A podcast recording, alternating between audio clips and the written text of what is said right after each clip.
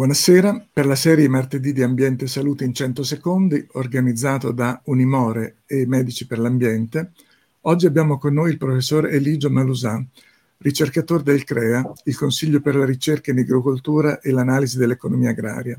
Lo intervistano Chiara Peli e Brigitte Sanchez. La prima domanda è di Brigitte. Salve, io volevo chiederle se l'agricoltura e la zootecnia intensiva sono sufficienti per salvare il mondo Direi che la risposta alla domanda è chiaramente no, considerando il trend dei dati raccolti dalla FAO sulla fame del mondo negli ultimi vent'anni, dove in paesi del Sud America e dell'estremo oriente la situazione si è addirittura aggravata, come si può vedere nella figura. Ma la questione però deve essere posta in altri termini, quindi considerando il problema a livello dell'intero sistema agroalimentare. Il sistema di tipo intensivo o industrializzato che è attualmente dominante in tutto il mondo e non solo in Italia è insostenibile anche perché ha un impatto negativo sull'ambiente e inoltre non è stato in grado di migliorare le condizioni economiche di gran parte degli agricoltori. Inoltre il sistema agroalimentare industrializzato causa enormi sprechi di cibo. Nei paesi occidentali circa un terzo del cibo prodotto viene buttato per varie ragioni. Quindi non è necessario produrre di più per poter sfamare tutti, ma bisogna produrre meglio, con maggiore efficienza, minore impatto ambientale adottando anche diete più salutari e soprattutto favorire la ridistribuzione del cibo.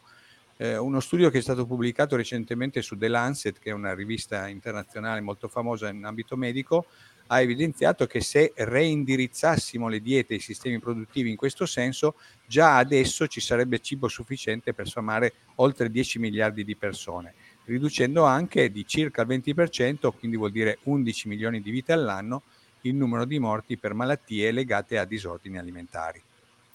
La tua domanda, Chiara? Sì, buonasera. Eh, io volevo chiederle quali sono i vantaggi dell'agrozootecnia biologica e soprattutto quali eh, sono gli svantaggi.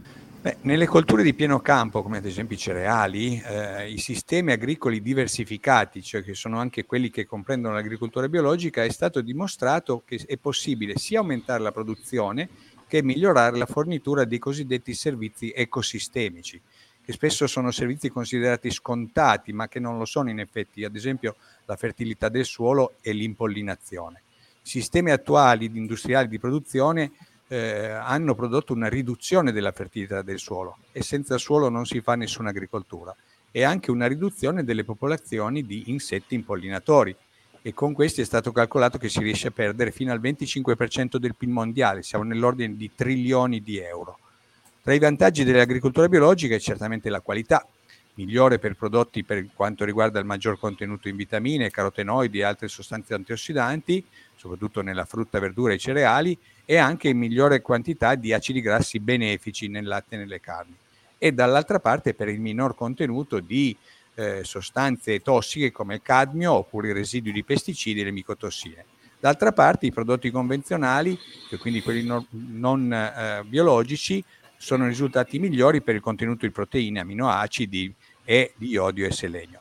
Ma dal punto di vista della salute è interessante che bastino sia solo sei giorni passa- per passare da una dieta convenzionale a una biologica per ridurre la concentrazione urinaria di pesticidi e i loro metaboliti tra il 37 e il 95%.